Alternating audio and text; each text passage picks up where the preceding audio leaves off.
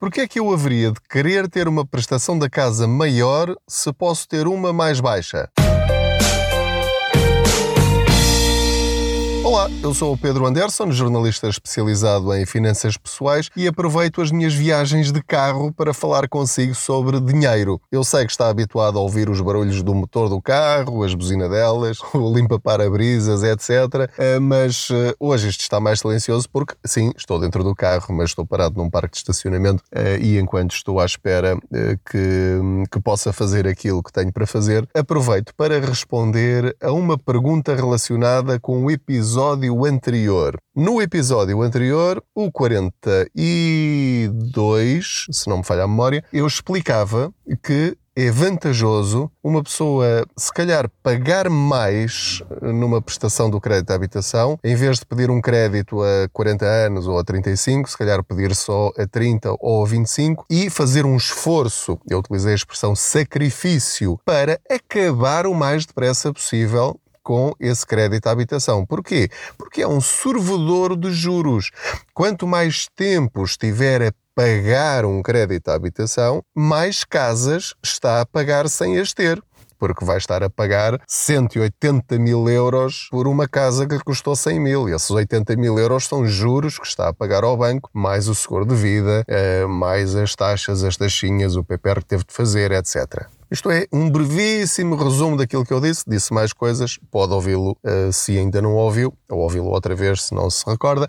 Mas eu agora uh, vou aqui recorrer ao meu telemóvel para uh, vos dar conta de um comentário que um ouvinte fez imediatamente a seguir, o Bruno Fernandes, em que ele diz o seguinte: Olá Pedro, segui atentamente o podcast e gostaria de expor uma outra visão e pedir-lhe um comentário. O que diz sobre a teoria de o crédito não é para se pagar, quando morrer fica pago. Quero com isto dizer que, ao contrário do que diz no podcast, ao procurar prolongar o crédito por mais tempo, terei sempre mais dinheiro disponível na carteira no momento, tendo a clara noção de que no final se paga muito mais mas tal como começou o podcast, se calhar já cá não estou aos 82. E como o seguro de vida é obrigatório, reticências. O que é que tem a dizer sobre isto? Abraço. Ora, muito bem. Bruno, o que é que eu tenho a dizer sobre isto? Eu lembrei-me de uma comparação. Vamos. E depois vocês dir-me-ão se acham que isto faz sentido ou não. Tudo isto depende muito da nossa perspectiva sobre a vida e aquilo que nós queremos fazer com a nossa vida e quanto nos custa realizar esses sonhos, esses objetivos. Vamos imaginar que eu tenho um problema de saúde e uh, quero resolvê-lo. E portanto vou ao médico. E o médico diz-me assim: olhe, há tratamento para a sua doença, você pode ficar bom. Tem aqui este medicamento que amarga bastante. No entanto, pode uh, tomá-lo de duas maneiras. Pode tomá-lo durante um ano, mas a dose é maior, portanto vai amargar mais, ou vai ter de tomá-lo durante cinco anos, a dose é menor, portanto amarga menos. Qual é que escolheria? Estão a ver onde eu quero chegar? Ou seja, nós temos de pensar que qualquer crédito que nós assumamos durante a nossa vida, e poderão ser vários, pode ser o carro, pode ser um crédito pessoal, pode ser para férias, pode ser para uma emergência, pode ser para obras em casa, pode ser para comprar um instrumento musical para os miúdos, pode ser para financiar os estudos dos miúdos, as propinas da universidade, pode ser a casa, que é sobretudo aquilo que nós estamos a falar. Nós temos de pensar que qualquer crédito é um remédio que amarga. Porque na situação ideal, nós não precisaríamos optar pelo crédito. Bastava nós com as nossas poupanças, portanto, partindo do princípio que temos rendimentos que nos permitam poupar, eu já sei, muitos de vocês vão perguntar imediatamente, pois, mas como é que eu poupo com rendimentos muito baixos? Pronto, isso é outra questão de que já vos falei também noutros, uh, noutros episódios. Uh, e as situações das pessoas não são todas iguais. Há pessoas que não conseguem de facto poupar, há pessoas que conseguem poupar e não poupam, porque têm esta estratégia de vida perfeitamente respeitável de eu quero é gozar a vida agora, no momento, eh, depois amanhã logo se vê, e depois há aqueles que poupam e acumulam e, portanto, vão juntando tijolo a tijolo a sua poupança e vão atingindo aquilo que conseguem com as suas poupanças, com os seus rendimentos, e depois há aqueles que acumulam sim, mas para depois começar a investir. Podem ser empreendedores, criar o seu próprio negócio, são pessoas que podem começar a investir na bolsa, pessoas que podem começar a investir noutro tipo de ferramentas financeiras, eh, ou seja, põem o seu dinheiro a trabalhar para elas. Portanto, há toda esta possibilidade, há todas estas variantes na forma como nós encaramos o dinheiro. Portanto, voltando um bocadinho atrás, a situação ideal é eu querer uma coisa, querer comprar um produto ou um serviço, ter dinheiro disponível e pagá-lo. Pronto. Eu quero um carro. Ok, quanto é que custa? Custa X. Eu tenho esse dinheiro disponível, não preciso dele para o meu fundo de emergência, preciso mesmo, vou ter de o pagar, portanto, tome lá, dê-me cá esse carro, está feito. O mesmo com uma casa. Custa X dinheiro, dezenas de milhares de euros, eu tenho esse dinheiro, compro a casa e está feito. A questão é que eu diria que 99% eh, de nós, ou mais do que isso até, não pode fazer isso, não pode comprar uma casa a pronto, a não ser que tenha recebido uma herança ou qualquer coisa do género. Bom, a questão que, que nós temos de levantar é sempre: se eu pagar uma coisa a pronto, tendo essa disponibilidade, compensa-me mais isso ou com esse dinheiro, a forma como eu o ponho a render chega e sobra para pagar a prestação ao banco com juros. Porque se eu mantiver o meu dinheiro numa ferramenta que me permita gerar mais dinheiro do que a prestação ao banco, mensalmente, a opção é simples de fazer. O meu rendimento está a pagar-me a minha casa. Qualquer crédito que envolva juros, sejam eles grandes ou pequenos, é um péssimo negócio para nós. Porquê? Porque estamos a reduzir o nosso rendimento. Estamos a tirar dinheiro do nosso salário. Ou seja, cada crédito que nós fazemos, estamos a baixar o nosso ordenado porque não estamos só, nós não pedimos só emprestado para pagar uma coisa e depois vamos devolvendo aquele valor.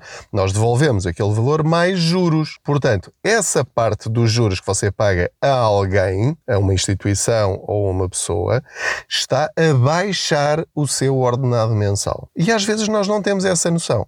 Portanto, voltando à, à, resposta ao Bruno, tudo depende da nossa perspectiva. Quando diz que eu, ao aumentar o meu prazo, e no, eu dei o meu exemplo, eu vou acabar de pagar a minha casa aos 82 anos e não sei se lá vou chegar. Portanto, eu, ao estar a pagar a minha casa aos 80, até aos 82 anos, eu vou estar a tirar sempre uma parte do meu salário e, posteriormente, se tiver direito a ela, da minha reforma para o banco. E não é só os juros, é o seguro de vida, é uh, as comissões de manutenção de conta e muitas outras coisas. Eu estou, sempre que prolongo mais do que o necessário um, uma mensalidade de crédito, eu estou a reduzir mensalmente o meu salário. Qual é a opção que eu defendo? E é aquela que eu vou tentar utilizar no meu caso. É baixar o mais depressa possível o meu contrato, que vai até os 82 anos, para os meus 60 e tal. Eu vou tentar reduzir, pelo menos em 10, 15 anos, o meu crédito à habitação. Como é que eu vou fazer isso? Amortizando sempre que eu puder. Sempre que eu puder e compense. Porquê? Porque neste momento em que as taxas estão tão baixas, eu consigo ter rentabilidade com aquilo que eu estou a conseguir poupar e com os rendimentos extra que eu estou a conseguir ter, eh, dando formação, escrevendo livros, eh, fazendo workshops, etc, etc, etc, isto estou a falar-vos muito francamente da, da, minha situação pessoal. Portanto, todo esse dinheiro eu podia gastá-lo já. Eu podia ter um carro melhor do que aquele que tenho. Eu podia já estar a pensar em vender a minha casa e comprar uma maior, porque me dava jeito de ter mais uma, uma divisão na casa. Um, podia passar férias noutros sítios, eh, se calhar, entre aspas, melhores, eh, dependendo dos gostos. Mas a questão é que eu estou a juntar esse dinheiro, estou a rentabilizá-lo para quando a prestação da casa subir, amortizar. E mesmo nessa altura eu vou fazer a conta, porque se calhar compensa-me mais manter esse dinheiro a render, a continuar a crescer, a trabalhar para mim, em vez de amortizar. E depois, quando eu tiver de tomar uma decisão entre gasto este dinheiro, amortizo na casa ou tenho outro objetivo maior e eu consigo continuar a suportar esta mensalidade, bem, isso é uma decisão. Essas decisões são fáceis. Quando eu tenho dinheiro disponível e a questão é decidir como é que eu vou gastar, é ótimo. O difícil é eu tenho uma despesa e não sei como é que a vou pagar. Isso é que é de evitar a todo custo. Portanto, o que eu pergunto ao Bruno, e perguntei porque lhe respondi no, no, no blog a mensagem dele de uma forma muito breve, agora estou aqui a desenvolver um bocadinho mais, é Quantas pessoas é que ele, Bruno, conhece, ou você conhece, que, tendo uma prestação baixa, porque tem 40 anos de, de crédito, aproveita essa folga, chamemos-lhe assim, face à prestação que teria se pedisse um crédito a 20 anos? Quem, quantos é que aproveitam esse dinheiro de facto para pôr de lado e investir? para pôr de lado e acumular. Não, nós, enquanto portugueses, temos este defeito ligado à, à iliteracia financeira, portanto, o contrário de ter conhecimentos financeiros, que é nós temos dinheiro e gastamos e aproveitamos a vida. Isso não tem nada de mal. Tem mal quando, depois de aproveitarmos a vida, temos de fazer aquilo que temos de fazer, temos de pagar aquilo que temos de pagar e não temos, porque já o gastamos. E depois, ai, ai, ai, ai, porque eu não tenho dinheiro e é sempre a mesma coisa, e sou mal pago. Não, nós temos de gerir a nossa vida conforme aquilo que nós ganhamos. E, portanto, eh, aquilo que eu peço aquilo que eu sugiro, eu não tenho que pedir nada, estamos aqui a conversar uns com os outros, estou a partilhar as lições que tenho aprendido ao longo destes últimos 10 anos, porque eu tinha esta noção que o Bruno falou. Quando eu fiz o meu crédito, eu pensei, ei, até os 82 anos, que maravilha, vou ter uma prestação mais baixa por causa disso, e depois logo se vê, tenho seguro de vida, entretanto, se me acontecer alguma coisa, a casa fica paga e é tudo lucro para os meus herdeiros. Eu agora já não penso assim. Para já, porque percebi um ponto muito importante que é isto o seguro de vida paga? Paga, mas paga até aos 67 anos. No caso de doença, no caso de morte, paga até. Hum, atenção, eu, eu tinha a minha casa eh, com o seguro de vida, no, eu já alterei o seguro de vida para melhor e mais barato. Uh, mudei da fidelidade para, uh, no meu caso, para a MetLife, porque foi quem uh, me fez as condições melhores. E aumentaria o meu spread, sim, mas entretanto Pronto, tem um capítulo no, no, meu livro que fala sobre isso com todo o detalhe. Eu depois, quando fui ler a minha apólice, percebi que o seguro de vida que me paga no caso de ficar doente com 60% de incapacidade acaba aos 67 anos. Portanto, eu estaria entre os 67 anos e os 82 anos uh, em risco absoluto, ou seja, a minha reforma vai ser menor do que aquilo que eu ganho atualmente e teria de continuar a pagar a casa e o seguro de vida correspondente. São 300 e 400 euros por mês. Estão a ver o filme? Portanto, estás a achar, ah, isso o seguro paga. Ah, paga, vamos lá ver o que é que lá tem escrito na sua apólice. Porque a partir do momento em que nos reformamos, essa parte do seguro acaba. E, portanto, se eu ficar com uma incapacidade, embora eu continue a ter a reforma, mas passo a ter muitas despesas de saúde. Posso ter de pagar alguém para cuidar de mim. Uh, posso ter uh, muitas outras despesas e a prestação da casa e do seguro de vida continua. Pois, tenha isso em atenção. E outra coisa que eu percebi é que, eh, tendo eu o seguro de vida por morte até, eu estou a pagar até aos 82 anos, mas esse seguro acaba aos 80. O que quer, e a minha última prestação da casa é de 50 mil euros, um famoso T30 que eu aceitei na minha maluqueira. Ou seja, para eu pagar menos ao longo deste tempo todo, a última prestação da casa, 30%, é paga de uma vez. Os 200 ou 300 ou 400 euros, mais 50 mil euros. Eu tenho de ter esse dinheiro aos 82 anos. Dê por onde der. Eu tenho de o poupar agora, porque vou ter de o pagar se estiver vivo. Portanto, reparem que isto é, é, Nós chutamos os problemas lá para a frente, empurramos isto com a barriga, mas isto não é assim tão simples como parece. Eu não estou a poupar por ter feito um crédito maior, em nenhum sentido. Portanto, o que eu queria dizer muito, muito claramente é que, numa situação ideal em termos de finanças pessoais, é Primeiro, dar de entrada o máximo possível para ficar com uma prestação mais baixa. Sei que isso não é possível para todos, mas lembre-se que a lei alterou e, portanto, o Banco de Portugal obriga a que, a menos que a casa seja do próprio banco, o banco só pode financiar 90% do valor da casa. O que quer dizer que tem de ter sempre 20 mil euros, 30 mil euros disponível para dar de entrada. Depois vão propor-lhe eventualmente um crédito pessoal nesse valor. E um crédito pessoal tem um juro altíssimo. Mais uma vez, eles é que ficam a ganhar e você fica a perder. Portanto, ter a maior entrada possível quando fizer um crédito à habitação, pagar, amortizar o mais que puder nos primeiros 3, 4, 5 anos. Isso vai baixar novamente a prestação. Deve amortizar o máximo possível ao longo do crédito, sempre que se justificar e não conseguir eh, pôr essa parte da sua poupança a crescer mais do que aquilo que vai poupar amortizando a casa. Mais uma vez repito, isso envolve sacrifício, certo? Porque esse dinheiro que vai utilizar não vai estar a gastar noutras coisas. Portanto, resumindo, isto é mais uma questão de filosofia de vida e encararmos as nossas finanças pessoais de um ponto de vista racional mais do que emocional. Porque se quisermos encarar o dinheiro de um ponto de vista emocional, está o problema resolvido. É apetece-me gastar, gasto, fico satisfeito. Pelo menos durante alguns minutos, alguns segundos, algumas horas, alguns dias. Depois os problemas continuam e vão se resolvendo uh, à medida das nossas possibilidades. Portanto, a minha visão é racional. As outras pessoas podem ter uma visão emocional da situação.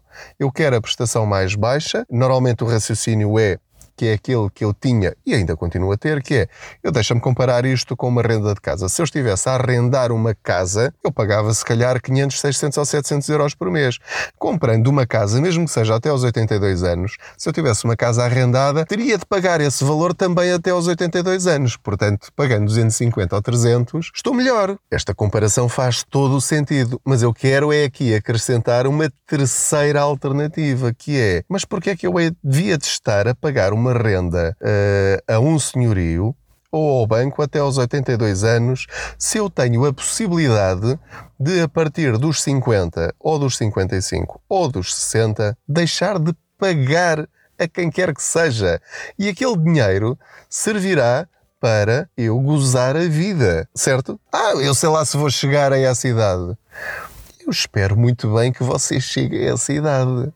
Estatisticamente, nós vamos chegar a essa idade e muito mais. E lembre-se que ter uma casa em seu nome aos 60 ou antes disso dá-lhe uma liberdade que você hoje não consegue imaginar e que eu também não imagino ainda, porque ainda não estou nessa situação. Só comecei agora essa parte do meu percurso, mas vou fazê-lo. Portanto, em resumo, pense no assunto. Não lhe estou a dizer faça ou deixe de fazer, cada um tem a sua cabeça para pensar, mas acrescente estas duas novas situações nos seus cenários quando ponderar um crédito à habitação. Pagar mais durante menos tempo, fica livre mais rápido. Se está a pagar uma prestação baixa, pegue na diferença e pondere amortizar mensalmente essa diferença. Ou então pegue nas suas poupanças, ponha a render para amortizar assim que puder, para se ver livre o mais depressa possível do seu crédito à habitação. Lembre-se que a casa só é realmente sua e só vale todo o dinheiro que ela vale se estiver em seu nome e não hipotecada ao banco. Proteja-se, boas poupanças.